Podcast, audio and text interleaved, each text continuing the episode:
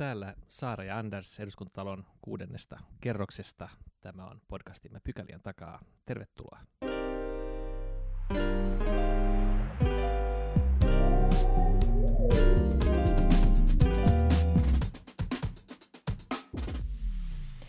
Mennään ensimmäiseen pykälään. Keskustellaan tänään nuorten tekemistä rikoksista, ää, erityisesti ehkä väkivaltarikoksista, jotka on ollut tällä viikolla uutisoinnissa. Me ollaan saatu meidän vieraaksi ylikomissaario Jari Taponen, joka on ennalta estävän toiminnan johtaja. Tervetuloa, Jari. Kiitoksia.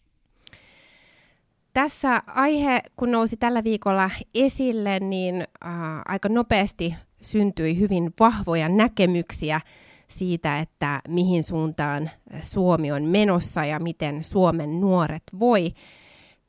Tilastotieto jäi tässä keskustelussa sen ensivaiheessa vähän taka-alalle, mutta mikä nyt ihan lukujen valossa on tämä nuorisorikollisuuden tilanne?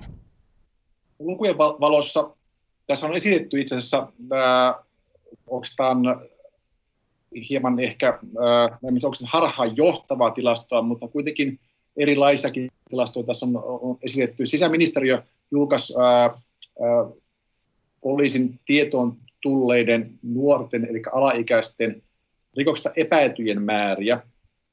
Ja tämä johtuu ihan siis puhtaasti sen, sen takia, että meidän, meidän tilastot ei taivu kauhean notkeasti, notkeasti vaan esimerkiksi että puhutaan ollaan vain niin rikosten määristä, mutta rikosta epäiltyjen määristä on julkaistu, ja se näyttää pitkältä, pitkällä trendiltä tai kymmenen vuoden trendiltä siltä, että, että nuorten ää, väkivaltarikoksista epäiltyjen määrä on puolittunut kymmenessä vuodessa, ää, ja että tällä ää, näissä vakavissa rikoksissa, joita siis tapahtuu muutamia ää, vuosittain Helsingissä, jos puhutaan henkirikoksista vaikka niiden yrityksistä, niin niissä näyttää tälle vuodelle nousua, mutta sitten mitä itse on esittänyt kritiikkiä ää, t- ää, tästä tilastosta on se, että kun tänä vuonna vielä, t- tämän vuoden luvut on vielä esitutkinnan alla, eli sinänsä tarkentumattomia, niin sinne, ää, kun nuoret tapaavat tehdä väkivaltarikoksia kimpassa, ja jos, ja jos ver- verrattuna aikuisina, aikuiset tekee ne yleensä yksin, niin kun nuoret tekee ryhmässä väkivaltarikoksen ja näinkin vakavia rikoksia, niin yleensä poliisi lähtee, ennen kuin asia on täysin tutkittu loppuun asti, niin siinä voi olla monta epäiltyä. Eli semmoinen, missä on vaikka viisi ää, nuorta yrittänyt vaikka ryöstää jonkun, ja sitten joku on käyttänytkin siinä teräasetta, ja tämmöisen erittäin vakavan väkivaltarikoksen, niin voi olla, että he kaikki viisi on silloin ää, rikoksessa epäiltyjä siinä. Ja Kunnes, kunnes sitten esitutkintaa loppuvaiheessa huomataan, että okei, kaikki viisi ovat epäiltyneet vaikka törkeästä ryöstöstä, mutta yksi vain tästä henkirikoksesta tai sen yrityksestä. Tästä johtuu, että tämän vuoden tilastot vielä näyttää tuolta. Ensi vuonna voi olla, että näyttää tilastot ihan eriltä, mutta sitten taas ehkä pohditaan, että miksi taas on nousussa, koska taas sama ihminen toistuu ensi vuonna. Hmm. Tämä pitää ymmärtää näistä tilastoista. Joo, tässä juurikin niin kuin keskustelua tuntui hämmentävän hieman se, että tilastoja luettiin eri tavalla ja sisäministeriö myös korjasi keskustelun ollessa käynnissä niin, niin näitä omia graafejaan, joka, joka muutti sitä tilannetta. Mutta mikä se analyysi nyt siis on, että onko syytä suurempaan huoleen uuden tiedon, tiedon valossa? Onko tässä niin kuin kyseessä huolestuttavampi ilmiö, mitä ei ole aikaisemmin riittävästi tunnistettu tai, tai käyty keskustelua?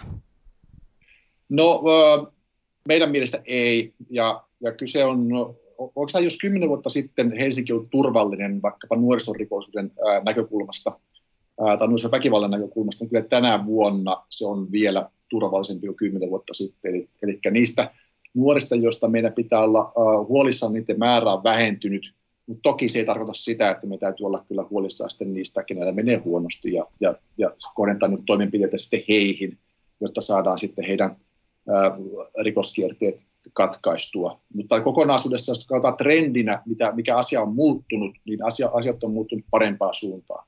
Mutta sitten tästä taas ei nää, tämäkään niin yksinkertaista ole, että kyllä me sitten ollaan samaan aikaan huomattu se, että esimerkiksi tämän koronan vaikutuksesta, niin Helsingissä nuorisotyöttömyys keväällä kolminkertaistui kerralla, No nyt se on ehkä noin kaksinkertainen niin kuin normaalin tason verrattuna, mutta erittäin korkealla tasolla.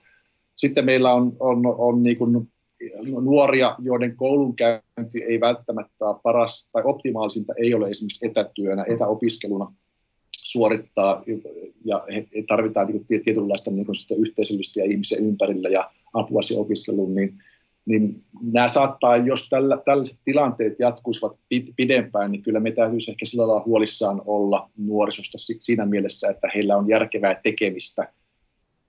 Tähän liittyy itse asiassa vielä tähän järkevään tekemiseen vielä se niin kuin harrastusmahdollisuuksienkin kaventuminen tässä niin kuin koronan aikana. Kyllä tässä huoliakin liikkuu, on, on tässä, mutta ne ei ehkä niin kuin vielä tällä hetkellä näy, mutta tulevaisuudessa tulee varmasti näkymään, jos nämä pidempään jatkuu. Kun muistelen omaa teini, omia teinivuosia, niin kahdeksankymmentäluvulla asuin silloin Kirkkonummella, mutta kyllä mun niin kuin mielikuva silloin, vaikka Helsingin rautatieasemasta oli, oli niin kuin kohtalaisen paljon varallisemmasta paikasta kuin mitä se on nyt, ja Helsingin keskustasta yleensäkin. Silloin oli siis selkeitä jengiä, oli niin kuin julkisia joukkotappeluita siellä vähän ulompana Espoon kulmilla ja niin edelleen, että, että sanotaan näin, että, että silloin niin en olisi päästänyt kyllä lapseni tai teini-ikäisen lapseni ehkä Helsingin keskustaan, mutta, mutta kyllä se tänään tuntuu kuitenkin kaikesta huolimatta kohtalaisen turvalliselta paikalta.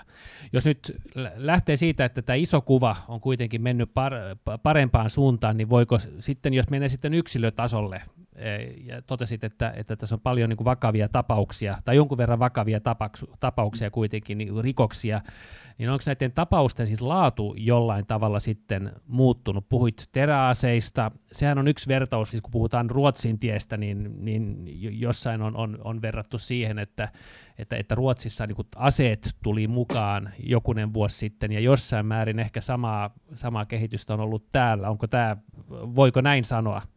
Ei voi sanoa, että jos yleisellä tasolla suomalaiseen henkirikollisuuteen kuuluu yleensä niin kuin keski-ikäinen mies, alkoholi ja tuttujen kesken yksityisellä paikalla, niin yleensä tämä, tämä niin kuin veitsen käyttö, niin se on, se on liittynyt kyllä aika perinteisesti sitten kaikkein henkirikollisuuteen kyllä sitten, sitten myöskin. Ja, ja tota, jos mä, mä katsoin ihan mielenkiinnosta lävitse kymmenen vuoden ajalta niin nämä Helsingin äh, henkirikokset ja niiden yritykset, missä on, missä on alaikäisiä mu- mukana, niin kyllä siellä niin se yhteinen tekijä on pysynyt samana. Eli siellä on syrjäytyneitä nuoria, äh, ehkä päihteiden käytöstä kärsi, tai, tai ehkä, ehkä näin, se on, se on kaikenlaista äh, sellaista, niin kuin, äh, mitkä liittyy jollain lailla syrjäytymiseen.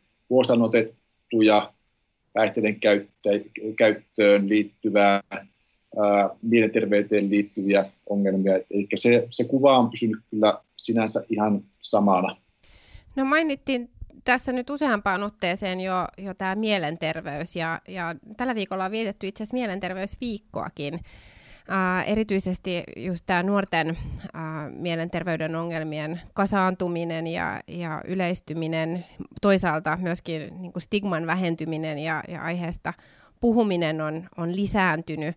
Ää, miten te arvioitte, että minkälaista ää, roolia tässä nuorten ää, tekemien väkivaltarikosten määrässä nimenomaan mielenterveysongelmat, ää, niin kuin, minkälaista roolia ne näyttelee?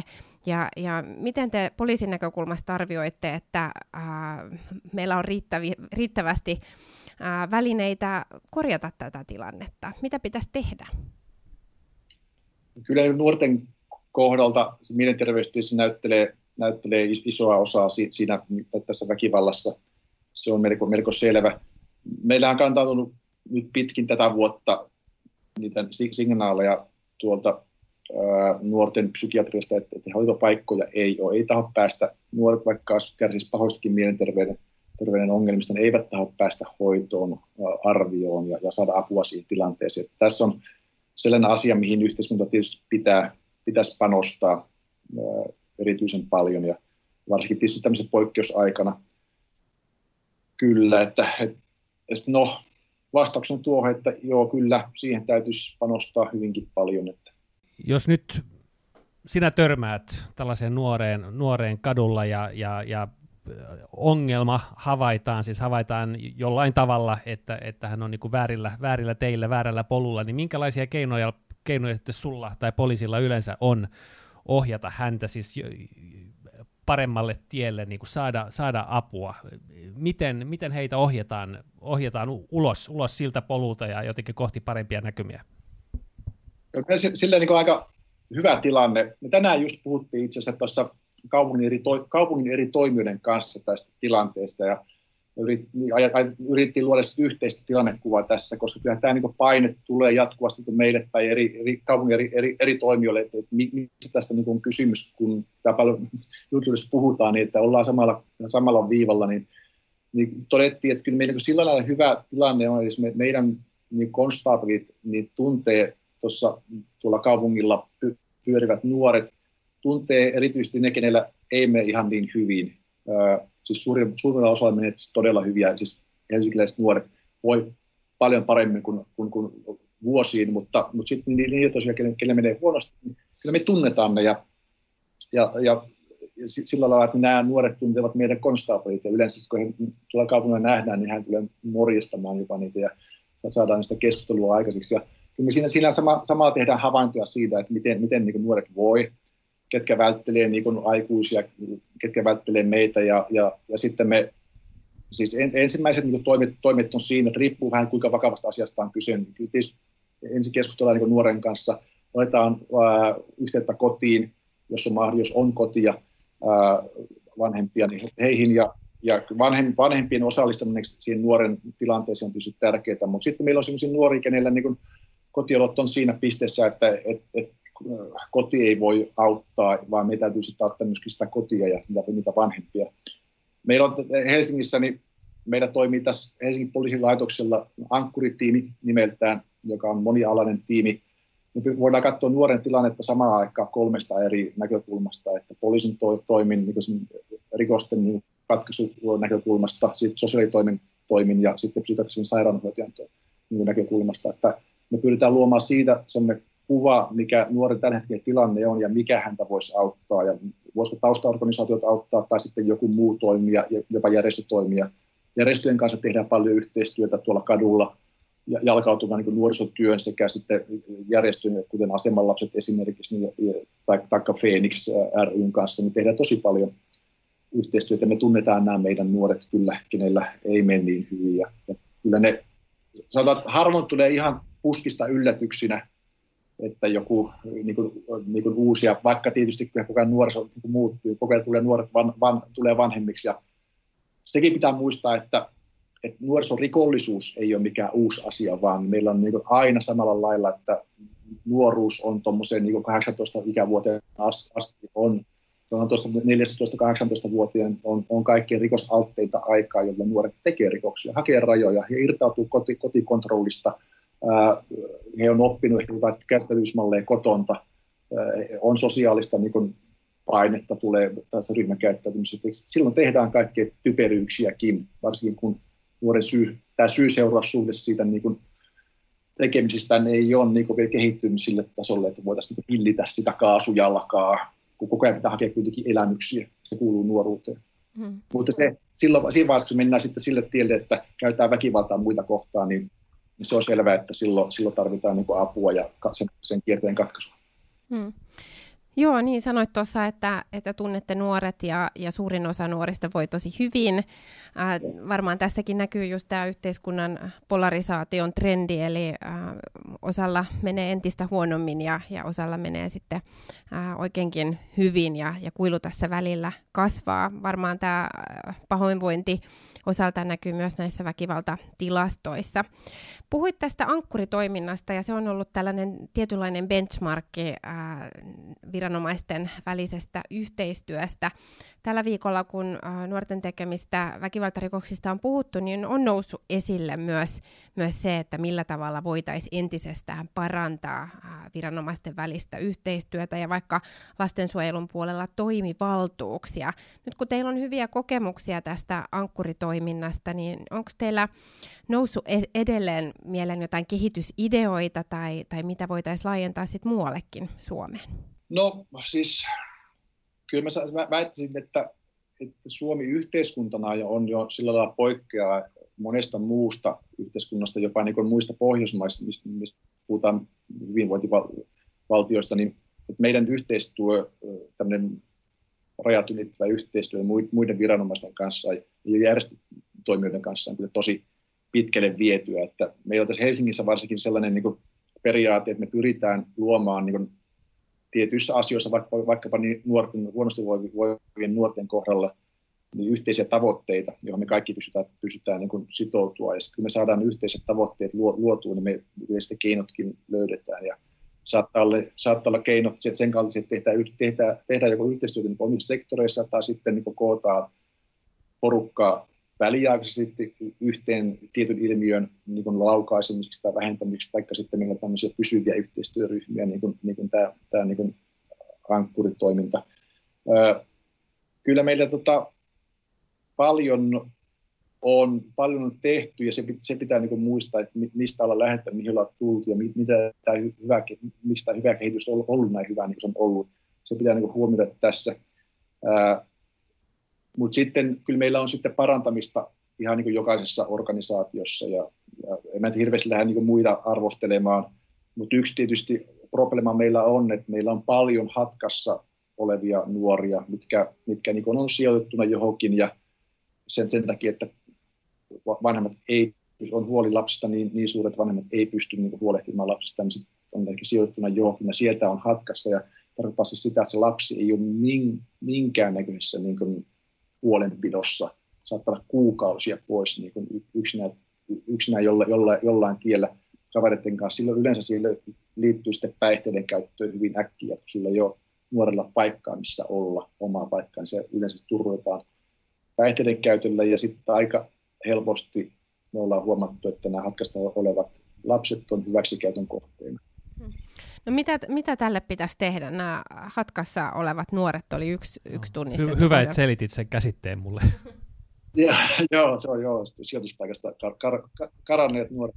Tota, no joo, siis si- si- siinä on niin kuin ihan valtakunnallista niin selvitystyöryhmää tällä hetkellä käynnissä, että miten, miten sitä voidaan parantaa, mitä oloja siellä sijoituspaikassa, ja varmistaa sitten, että sieltä, sieltä ei ole niin kova paine pois. Että, et, toki tietysti ymmärtää, että nu- nuoret, nuoret, jotka on sijoittuneet johonkin muualle, kaveriporukastaan johonkin muualle, muualle muuhun kuntaan, niin kyllä se varmaan paine sieltä niin lähteä pois ja tulla niin kavereiden luo, se on suuri. Et en tiedä, mulle ei semmoista, mä en osaa sanoa tuohon keinoa, että en, en, en oikein halua lähteä siihenkään, että nuoret pitäisi lukita, lukita johonkin, ja sit, sillä lailla olisi niin ongelma hoidettu, niin se ihan näin, näin menee. Että täytyy saada, saada jotenkin muuten, muuten se asia, asia niin nuorten asiat kohdilleen muuten. Tämä koko keskustelu lähti liikkeelle siitä Helsingin Sanomien jutusta tässä parisen viikkoa sitten, ja, ja se oli niin kuin aika raflaavasti kirjoitettu, ja, ja siinä niin kuin nostettiin esille tämä nuorisorikollisuus nimenomaan tästä maahanmuuttajaperspektiivistä, ja, ja nostettiin esille, että tämä sata–sata viisikymmentä nuoren joukko tai ryhmä, se ei liene kauhean yhtenäinen, että siinä oli niin kuin enemmistö maahanmuuttajataustaisia, ja siitähän käynnistyy tietenkin tässä eduskunnassakin ja yhteiskunnassa yleensäkin maahanmuuttokeskustelu, joka antoi kuvan todellisuudesta, joka nyt ei ihan vastaa tätä, mistä, mistä sä oot tässä kertonut. Naisima Rasmiar, joka on varakaupunginjohtaja Helsingissä, niin hän, hän kirjoitti näin, että surullista, että yhden uutisjutun takia moni nuori katsoo taas alaspäin. Toivoo, ettei kukaan kiinnitä huomiota, ettei huuda. Helsinkiläisistä nuorista viidenneksellä on juuret Suomen ulkopuolella. Kaukana tuntuu olevan se päivä, jolloin he ovat ensisijaisesti helsinkiläisiä. Niin voin kuvitella, että näin varmaan aika monesta tuntui, monesta niin kuin maahanmuuttotaustaisesta nuoresta, että, että, että taas, taas jotenkin huomion keskipisteenä, ja taas maalataan heistä kuvaa pääasiassa ongelmana. No Helsingin Sanomathan sitten vähän korjasi uutisointiaan ja tasapainotti sitten muutamia päiviä myöhemmin ja toi esille nämä, nämä laajemmat tilastot, jotka kertovat siitä kuvasta, jonka säkin tässä kerroit. Mutta miten, miten meidän niin kuin päättäjien, kansanedustajien, poliitikkojen pitäisi tästä keskustella? Tuntuu, että Suomessahan niin kuin mennään kerta toisessa jälkeen jotenkin tähän mm. tähän kuoppaan, tähän niin kuin onkeen, ja, ja siitä niin kuin koko keskustelusta tulee vääristynyt, jolloin ei, ei takulla löydetä mitään keinoja tai polkuja ulos tästä, tästä tilanteesta. Joo, tämä on hyvä kysymys. Kyllä siis tätä tässä on kaksi niin kuin, tosi niin kuin, sellaista trendikästä aihetta, mistä aina saadaan niin kuin, kova kohu, niin se, äh, ensikin nuoret. Se, se on puolen vuoden välein nousee Helsingissä esille. Nuoret, nuoret on taas, niin kuin, tota, ne ei ole niin kuin ennen. Eihän meistä keski-ikäisistä, niin kuin, onneksi nuoret ei ole niin kuin ennen, niin kuin sanoit. Niin, siihen voin yhtyä. Aika sama omat kokemukset Imatran, Imatran niin kuin nuoruudesta, niin kaksituhatta nuorta Imatran kesku, kesku, keskustassa sulloutuneena, siis yli puolet kauheassa päihteessä ja tappeluita jatkuvasti. Ää, siis nuoret on se kaustelun aihe ollut aina ää, ja, ja tulee olemaan. Ja, ja niin kauan kuin nuoriso uusi kulttuuriaan, niin se on aina uutta ja outoa. Eli se uusi ja outoushan meitä pelottaa aina. Et nuoret pelkkää sellaisia, niin kuin me itse muistetaan. Ja nythän ne tuossa kokoontuu taas tuossa asemalla. Niitä on paljon, ne möykkää siinä. Ja ne on vähän silleen holtittomia. No, näin siinä on, se, se pelottaa. Toinen, mikä meitä pelottaa, on maahanmuutto. Ihmisiä, kun tulee no jotain muita, mitä me, ne ei olekaan nyt täällä asuneita, ne tulee jostain muualta, niin se pelottaa. Kaikki ne tuntematon ja uusi pelottaa aina. Ja tässä nyt yhdistyy kaksi, niin sitten on maahanmuuttajuus ja nuoruus. Siinä, niin sit, siinä on soppa, soppa tota, valmis, ja tämä aihe tulee varmaan niin nousemaan taas niin uudestaan ja uudestaan. Mutta sitten kun katsoo, kuuntelin vaikka tota, Helsingin yliopiston Krimon tutkija Matti Näsiä tuossa Ylen uutisessa, olikohan viikonloppuna, kuuntelin hänen tarinansa siitä, että niin kun, no yleensäkin kun nuorten määrä, eri kielikulttuuritaustaisen nuorten määrä Helsingissä kasvaa. Se on se, sehän näkyy katukuvassa, että meillä niin kun, on aika monikulttuurinen niin kun, nuorten, nuorten niin kun, kokonaisuus, ja se näkyy tuolla me, meidän kouluissa, jossa koulussa puhutaan neljäkymmentäseitsemän eri kieltä. Öö, se on selvää, että, että nämä nuoret, jotka, joille tausta jossain muualla, niin näkyy sekä hyvässä että pahassa. Täällä. Ja, ja, ja jos puhutaan hyvässä, niin voidaan sanoa, että, että muualta tulleet nuoret ovat paljon enemmän osallisia yhteiskunnan niin tällaisen niin kuin, uh, nuoret yhteiskunnan rakentamiseen kuin niin sanotut kantasuomalaiset, näin tutkimuksessakin sanottu. Mutta Matti Näsi sanoi, sano, että, että kun ne nuorten määrä, jotka tekee rikoksia, vähenee koko ajan, niin samalla mä, vähenee myöskin niin kuin, uh, muualta tulleiden, ne juuret jossain muualla, niin heidän määrä myöskin vähenee siinä niin kuin rikosalttiissa porukassa. Eli me ollaan menossa niin kuin kokonaan sellainen hyvä suunta, niin ollaan myöskin niiden osalta, jotka on tullut tänne joskus tänne, tänne muualta. Mutta enemmänkin minua niin huolestuttaa se keskustelu, että milloin nämä, nämä nuoret on, on niin kuin, milloin me niin kuin hyväksytään heidät osaksi meidän yhteiskuntaa, eikä aina laiteta sitä heidän vaikka äh, rikosten tekoa niin sen maahanmuuttajuuden piikkiin tai siitä, että he on jostain muualta. Ei se Se, se, rikoksen syynä maahanmuutto ei ole, tai että sä oot jostain muualta, niin se ei ole niin kuin pätevä millään lailla. Ja näistä nuorista niin kuin yhdeksänkymmentä, yli yhdeksänkymmentä prosenttia on kuitenkin täällä syntyneitä. Mutta toki me voidaan niin kuin huomata, että, että kun me sanoin tuossa, että kun me katsoin vaikka nämä henkirikokset, henkirikokset yritykset kaikki lävitse, ja mä katsoin vielä pikku, pikku oma, oma analyysiä, niin, niin kuin yhdistämään tekijä mä löysin siellä, sieltä niin kuin syrjäytyneisyyden tavalla tai toisella, ja, ja kyllä niin, tämä sitten yhdistää niin ihan tähän tätä kaikkia ja sitten ne probleemat sinne kotiin myöskin, että miten, miten niin kuin, millaisia probleemoja, se on, se on tosi laaja kysymys, että jokaisella on vähän niin yksilölliset ongelmat aina, ja pitää tässä muistaa, että me ei voida mitään nuoria hoitaa niin kuin joukkona, me ei voida niin kuin maahanmuuttajia hoitaa joukkona, vaan jokaisella yksilöllä on omat syynsä siihen, miksi hän käyttäytyy vaikkapa väkivaltaisesti. Sieltä yleensä ne löytyy tavallaan toisella sieltä kotontana syyt. Mm. Joo, eihän kukaan synny rikoksen tekijäksi tai, tai väkivaltaiseksi, vaan aina, aina jotakin tekijöitä siellä on, on taustalla. Yhteiskunnallisessa keskustelussa tietenkin aina myös tämän retoriikalla on, on väliä ja sanojen määrittelyllä.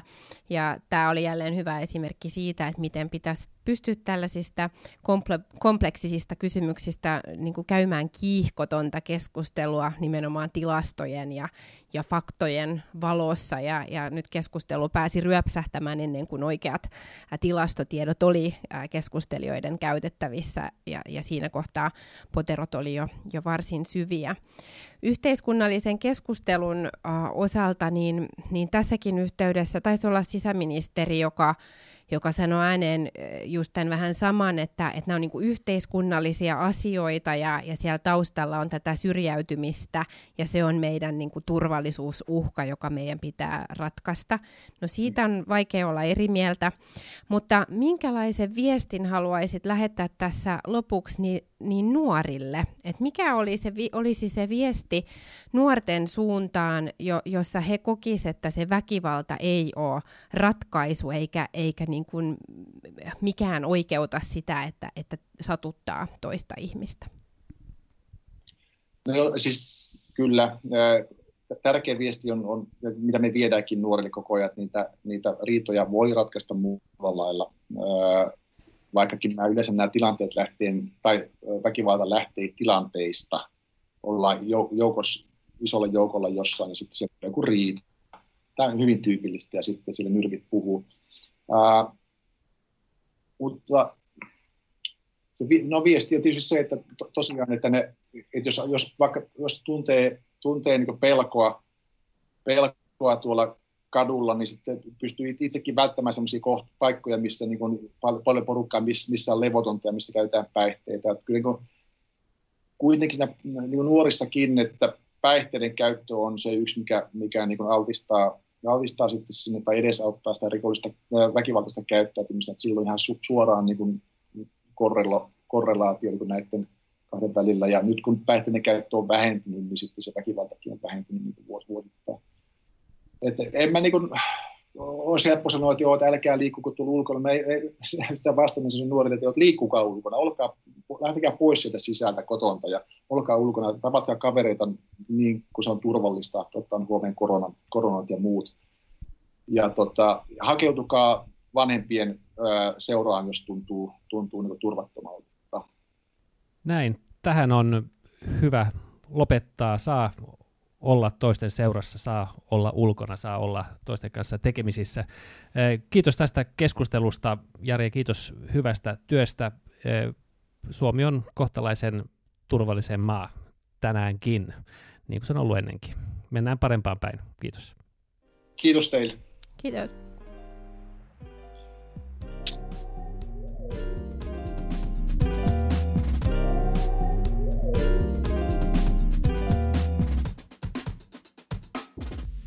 Mennään toiseen pykälään ja, ja sillä välin kun siirryttyy pykälästä toiseen, niin on tapahtunut, tapahtunut tota siirtymisiä myöskin Helsingistä Turkuun, eli, eli tota Saara-Sofia jatkaa nyt tätä etänä ja mä oon täällä Helsingissä, eli, eli tota, tämähän on yleensä ollut se osio, jossa me ollaan briljerattu mahtavalla äänenlaadulla, mutta se nyt ei tule tapahtumaan tänään, vaan, vaan tota, Saara on siellä etäisyyden päässä, mutta eikö me saada käytyä tämä kyselytunti läpi kuitenkin, joka siis, pidet, joka siis pidettiin eilen.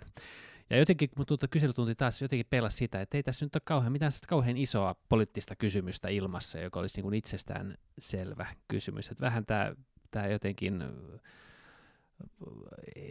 hakee, hakee tuota, tai poliittinen keskustelu vähän niin kuin hakee suuntaa, suuntaa tässä, että, että vähän val, valioa, valioa niin kuin kevyttä jutteluahan sen pääosin oli tuo kyselytunti taas tällä kertaa. Mm.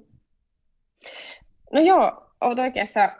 Ensinnäkin joo, todellakin terveisiä täältä ää, kotitoimistolta, jossa nyt olen ollut odottelemassa koronatestitulosta, joka oli negatiivinen, mutta pikkasen on äänikin painoksissa edelleen.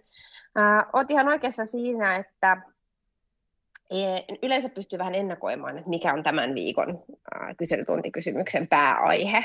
Et se on ikään kuin se sen sen viikon iso poliittisen keskustelun aihe, ja nyt tällä viikolla ei ollut selkeätä, selkeätä teemaa. Sen sijaan lämmiteltiin vähän vanhoja mm. teemoja, ja äh, oppositiopuolueista perussuomalaiset ja, ja kokoomus äh, puhu tämän kotitalousvähennyksen puolesta, sen äh, äh, euromäärän kasvattamisen ja, ja käyttötarkoituksen laajentamisen puolesta, ja tämähän on tuttu aihe kyselytunnilta muutaman viikon takaa, jolloin itse kysyin tästä samaisesta aiheesta.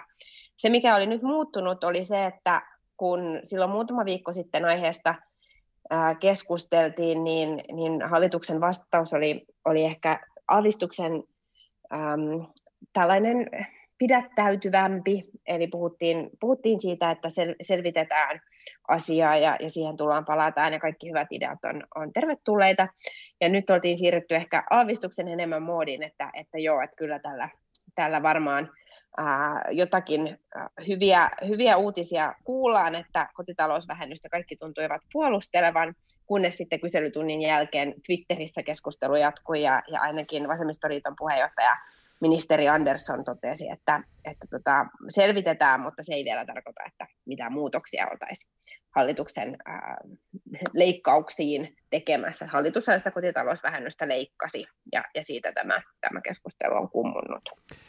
Joo, siis tuntui, siis, tuntui että, että joku käytti niin kuin täsmälleen samoja paperia kuin mitä on käytetty tässä pitkin syksyä, että, että Sari Sarkoma, joka esitti tämän kysymyksen, niin mun mielestä hän esitti sen niin kuin ihan samoin sama kääntein ja lopetti sen samoin, ja sitten siinä välillä oli sitä, että sitä, sitä ihmettelyä, että, että miten nyt hallitus ja, ja tulisiko hallitus kokoomuksen hyvälle linjalle ja niin edelleen ja niin edelleen. No joo, hallitus, Petteri Orpohan to, myöskin oli ikään kuin ihmeissään, että jää, no mutta hyvä, että nyt saatiin kuulla, että, että tätä arvioidaan, mutta sehän on sinänsä vanha tieto, joka taidettiin sanoa sullekin, kun sitä kysyit viimeksi, että, että hallitus on kertonut, että tätä arvioidaan kehysriihen yhteydessä ja, tota, ja, ja silloin pohditaan, että, että onko tämä nyt muuttunut tilanne, antaako se aihetta siihen, että tätä, tätä, tätä niin kuin laajennettaisiin taas. Silloinhan se pitäisi perustua tietenkin työllisyysvaikutuksia sellaisiin, jotka niin kuin on, on niin isoja, että, että nämä kustannukset sitten myöskin katetaan niille, ja siinä voi ehkä olla pientä hankaluutta, että syy siihen, että, ne, että tämä pieni säätö alaspäin tehtiin silloin hallitusneuvottelussa oli se, että, että V M-laskelmien mukaan sillä ei ollut negatiivisia työllisyysvaikutuksia. Et nyt, ellei parametrit ole oleellisesti muuttunut, niin, niin, niin tuskinpa kovin ihmeellistä sieltä tulee. Mutta siis tällähän on muutakin merkitystä tietenkin, ja, ja tota, vaikka mm. työllisyysvaikutukset olisivat pienet, niin, niin onhan se mun mielestä ihan hyvä, että ihminen voi käyttää palveluja ja sitä, että sitä, että, että tota, siitä niin jotain verohyötyäkin tulee, niin on, on niin parantaa elämänlaatua ja, ja, ja, ja kuitenkin tarjoaa työmahdollisuuksia mm. pienyrittäjille. Et se, se, kun se otettiin käyttöön, niin se kuitenkin loi käytännössä ihan uuden alan Suomeen, että, että sen kautta silloin, mm. su, silloin suoria vaikutuksia.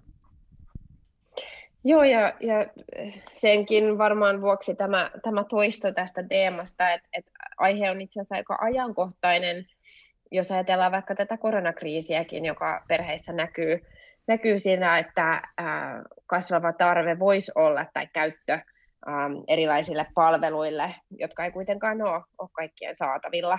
Ja tällä kotitalousvähennyksellä on, on sit mahdollistettu laajemmalle porukalle erilaisten palveluiden ostaminen. Et jotenkin tämän kotitalousvähennyksen hyödyt on, on siinä mielessä aika, aika kiistattomia, ja ne on myöskin hyvin pitkälti hallituksen omien tavoitteiden mukaisia. Mehän ollaan esitetty sitäkin, että kotitalousvähennystä laajennettaisiin esimerkiksi energiaremonteissa käytettävien palveluiden lisäksi myös niihin laitteisiin, joilla voitaisiin vauhdittaa tätä, tätä siirtymistä kohti hiilineutraaliutta ja, ja tukea ihmisiä näissä, näissä hankinnoissa.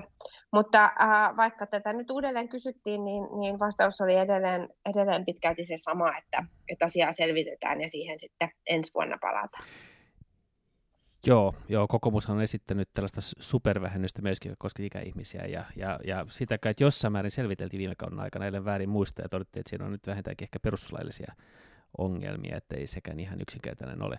Mutta sä mainitsit Li Anderssonin vastauksen, hän sanoi Twitterissä näin, että, että se on suurituloisia suosivat veroetu, joten selvitys on tarpeen, jotta hallitus voi tehdä sitä tuloneroja kaventavaa politiikkaa, johon se on sitoutunut. Jos kotitalousvähennystä kasvatetaan, pitää vastaavasti parantaa pienituloisten perusturvaa tai kiristää suurituloisten veroja. Eihän tämä nyt ihan sinänsä näin voi mennä. Ei jokaista asiaa voida tarkastella niin kuin näillä mittareilla, että miten se vaikuttaa vaikka nyt sitten Gini-kertoimiin tai muihin, että, että on myöskin muita kriteerejä, joita pitää tarkastaa. Eh, jos, mm. jos tämän pohjalta mentäisiin, niin on niin kuin paljon asioita, joita me jätettäisiin tekemättä. Eh, voisi hyvinkin arvioida, että vaikka nyt luonnonsuojelualueen perustaminen, se suosii hyvätuloisia, koska ne on varmaan todennäköisemmin niin kuin niitä käyttäviä esimerkiksi ja niin ed- edespäin, niin edespäin. Että, mm. että, että, että jotenkin erikoisen kapea tapa katsoa tätä asiaa? Joo, joo kyllä. Joo, kyllä, ja, ja myöskin niin kun veisi vähän niin kun ojasta allikkoon, että samalla kun, kun niin kun koitetaan edistää jotakin asiaa, niin, niin sitten toisesta puolesta sitä peittoa sitten taas, taas karsitaan äh, jotakin muuta. Tämä on jännä, että hallituspuolueista siis äh, keskustapuolue, joka esimerkiksi tosi voimakkaasti on argumentoinut kotitalousvähennyksen puolesta, niin, niin menee sen selvityksen taakse, että nyt sitä selvitetään, jotta aha, tehdään näitä laajennuksia ja, ja korotuksia, ja sieltä suunnasta on esitetty esimerkiksi sellaista laajennusta, että kotitalousvähennystä pitäisi voida käyttää myös, myös palveluihin, joita ostaa lapsilleen tai lapsenlapsilleen, jos, jos isovanhemmat haluaa, haluaa näin osallistua, tai miksei toisinkin päin, että jos lapset haluaa isovanhemmilleen. Ja sitten taas samasta hallituksesta toisen hallituspuolueen edustaja ää, vasemmistoliitosta argumentoi, että jotain selvitys tarvitaan, koska tämä mm, ei ole joo, hyvä juttu ja, ja sitä ei, ei tulisi edistää. No Matti Vanhanen selvästi suhtautuu tähän aika varauksellisesti, että tota, ja, ja kyllä mä uskon, että, että sinänsä ne selvitykset, jotka tulee, niin, niin tuskinpa ne mitään kauhean suurta vaikutusta eh, tulee tarjoamaan, mutta joka tekee siitä sitten taas varmaan loppukädessä niin kuin kaikista asioista, niin sitten tulee käytännössä kuitenkin poliittinen ikään kuin arvovalinta tai, tai preferenssi, mm. preferensseihin pohjautuva päätös. Mm. Tästäkinhän on itse asiassa hyviä kokemuksia Ruotsista, ymmärtääkseni, jossa kotitalousvähennystä on, on niin kuin sitä euromäärää korotettu ja ihan hyvin, hyvin tuloksin, ja tuosta Liin twiitistä mietin siis sitäkin, että kun puhutaan, että se on niin kuin vain suurituloisten niin kuin veroetua, niin sehän on nimenomaisesti niin kuin laajapohjaisesti hyödynnettävissä, koska sen veroedun, tämän verovähennyksen voi käyttää kaikki, jotka veroja maksaa no. niistä, niistä tuloista riippumatta. Että mä oon niin kuin nähnyt sen nimenomaan tapana, jolla mahdollistetaan erilaisten arkea helpottavien palveluiden hankinta ää, kaiken tuloisille ihmisille. Joo. Joo, ja näin se mun mielestä pitäisi nähdä. Ruotsissahan se kulkee nimellä RUT-avdrag, joka tuota, Suomessa vapaasti käännettynä olisi suunnilleen, että tyynevähennys tai jotain vastaavaa. Okay. Mutta tuntuu, tuntuu ehkä, ehkä näis, näin, näihin aikoihin ehkä vähän, vähän kyseenalaiselta nimeltä, että pidetään se kotitalousvähennys täällä. Ehkä me pidetään tämä oma, oma nimi.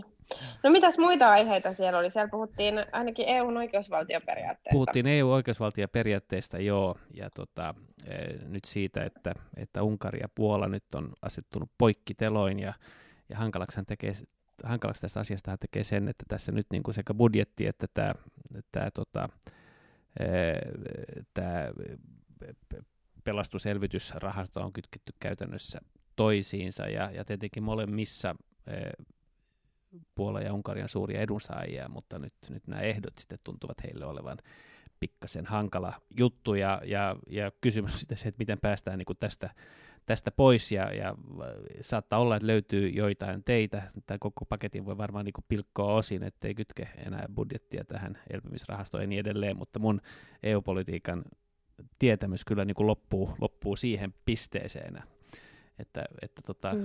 hankalahan se ilmeisesti on. Mm, ilmeisestikin. Tämä, tämä tota, Unkarin ja Puolan tilanne ja suhtautuminen t- tähän oikeusvaltioon on ollut tällä viikolla esillä siis myös sen takia, että perussuomalaiset asettui puolustamaan Kyllä, Unkaria ja, ja Puolaa.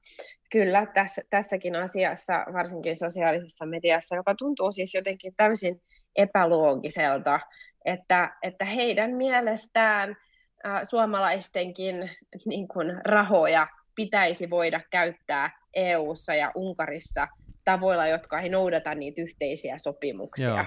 Että eihän, eihän siinä ole siis kertakaikkisesti mitään, mitään logiikkaa. Joo, että kai tämä on niin kuin jotenkin sellainen asia, että tarkoitus pyhittää keinot, että koska hän ajattelee, että jos tällainen niin kuin tolkuttomuus heikentää E U:ta, niin se on jotenkin hyvä asia. Siis kaiken kaikkiaan siis tämä, että miten...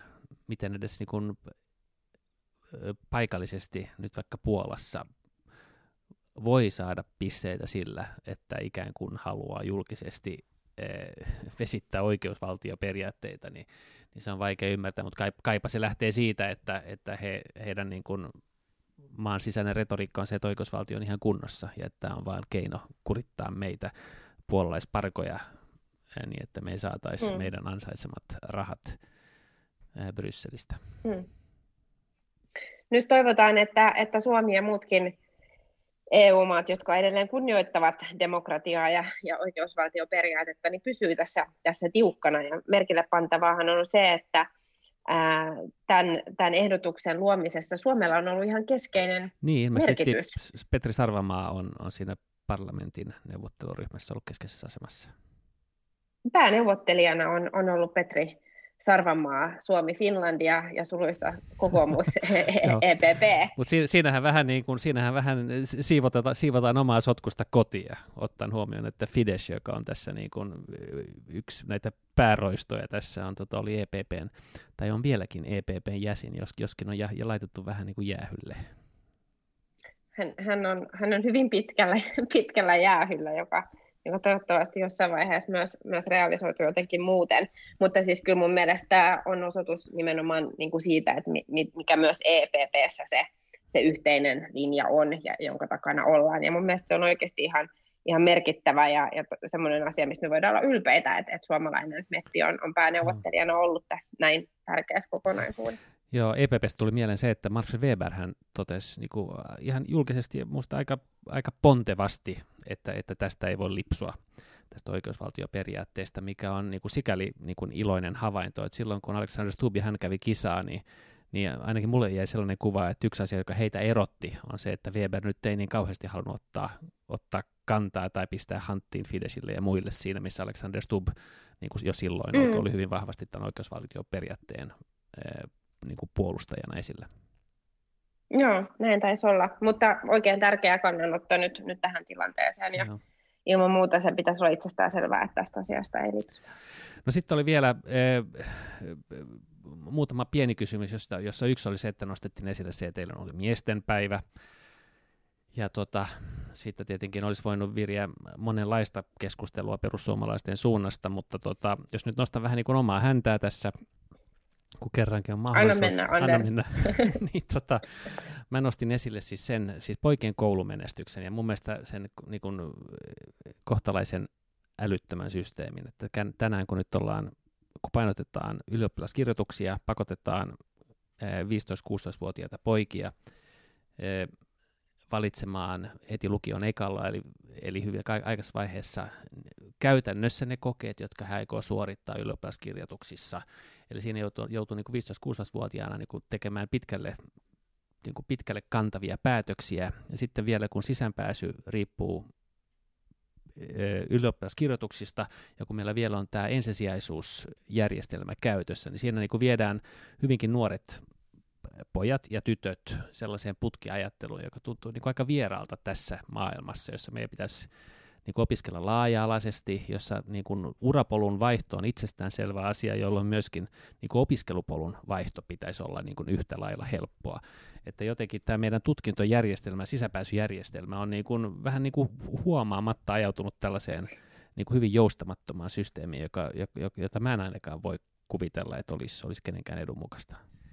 Joo, siis asia on, on juurikin näin, ja, ja viime kaudella, kun itsekin sivistysvaliokunnassa olin ja, ja koulutuspolitiikkaa ää, niin kuin tiivimmin seurasin, niin, niin kaikissa meidän lainsäädäntöuudistuksissa lähtökohtana oli juurikin se, että ei olisi tällaisia ää, pussinperiä koulutuspoluilla, vaan, vaan että tämän päivän niin kuin elämän ja, ja työelämän ja, ja ylipäätänsä niin kuin erilaisten aiheiden sekamelskassa, niin ihmisten pitää voida vaihtaa ja, ja muuttaa suuntaa ja kokeilla ja, ja luoda sitten tavallaan sellainen niin kuin itselleen sopiva kokonaisuus. Et se ei yksinkertaisesti vaan ole tätä päivää, että et mennään yhdellä valinnalla, joka tehdään vielä tosi nuorena. Joo. Ja sitten siitä mennään sellaiseen putkeen, josta pulpahtaa ulos sitten valmiiksi johonkin ammattiin, jossa sitten tehdään koko työura. Että sellaista ei, ei enää vaan, vaan niin kuin pitäisi olla. Joo, mä oon Annika Saarikon kanssa tästä jutellut muutaman kerran ja, ja toivoisin, että tähän nyt saataisiin jotain pientä säätöä. Mutta tällainen kyselytunti tällä kertaa.